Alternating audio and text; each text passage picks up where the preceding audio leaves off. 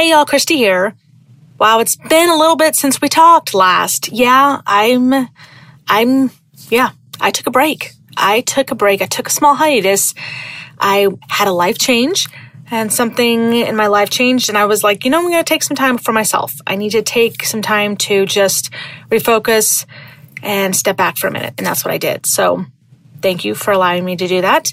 What I want to talk about today is what did we learn last year with COVID? I mean, come on. There was good things, there was bad things, and we all learned something. We took something away. So I'm going to tell you what the three things are that I took away from last year. Maybe you'll be able to relate and maybe it will trigger you to reconsider last year and think about what it is that you learned and how you can take those lessons going forward. Welcome to the Dose of Happiness podcast with Christy Arno. Each week, we'll discuss how to navigate life's ups and downs and give you tools how to have more gratitude, more joy, which leads to a more fulfilled life.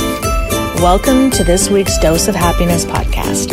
Okay, so I'm going to sum up what I learned last year in three areas. Mind you, there was a lot of what I learned, but I kind of grouped them together in three specific areas to narrow it down so we could have this conversation. My first thing that I really feel like I learned last year I'm going to start it off with a quote because I think that'll help um, help me express it first. This is by Dave Hollis. In the rush to return back to normal, use this time to consider which parts of normal are worth rushing back to. Dang.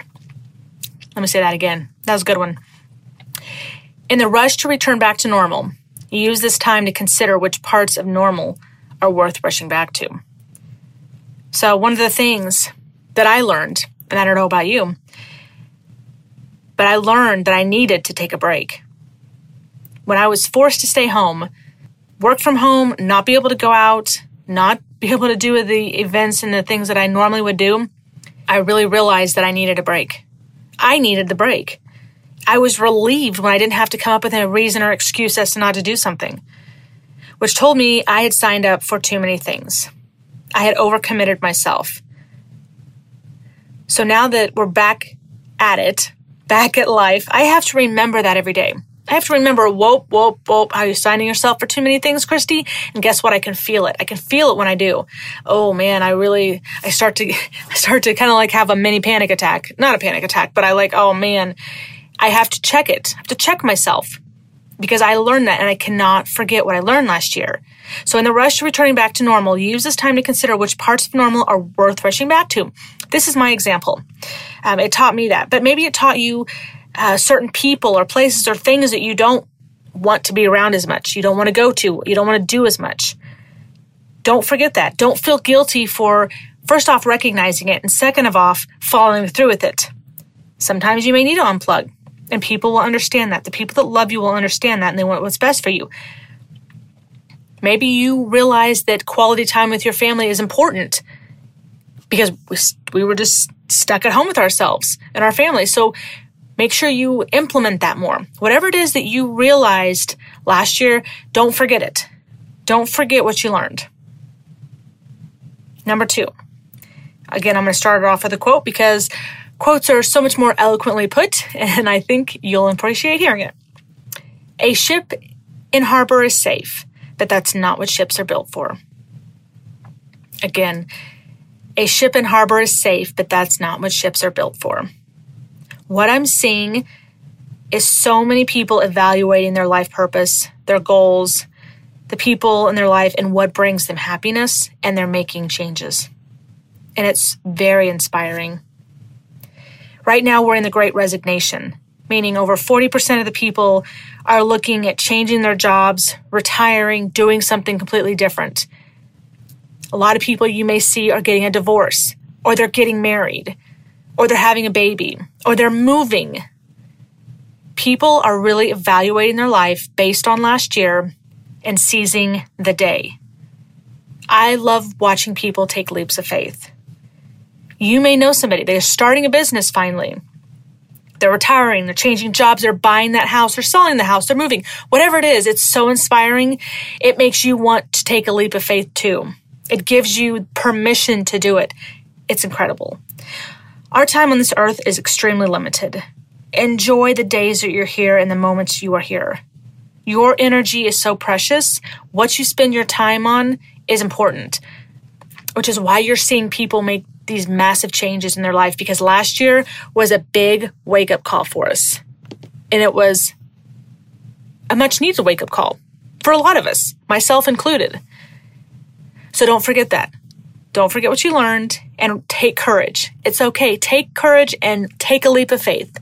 It's, it's, now's the time. Seize the day. That's my number two. And my number three, take care of your health. Take care of you so that while you're making these changes, you're showing up as the best version of you. Start walking, riding your bike with your family, drinking the water, taking the supplements. I've really, really, really honed in on that. I know I talked about it before, but it was kind of like, yeah, I mean, I do it here and there. I wasn't real religious about it. I'll be honest.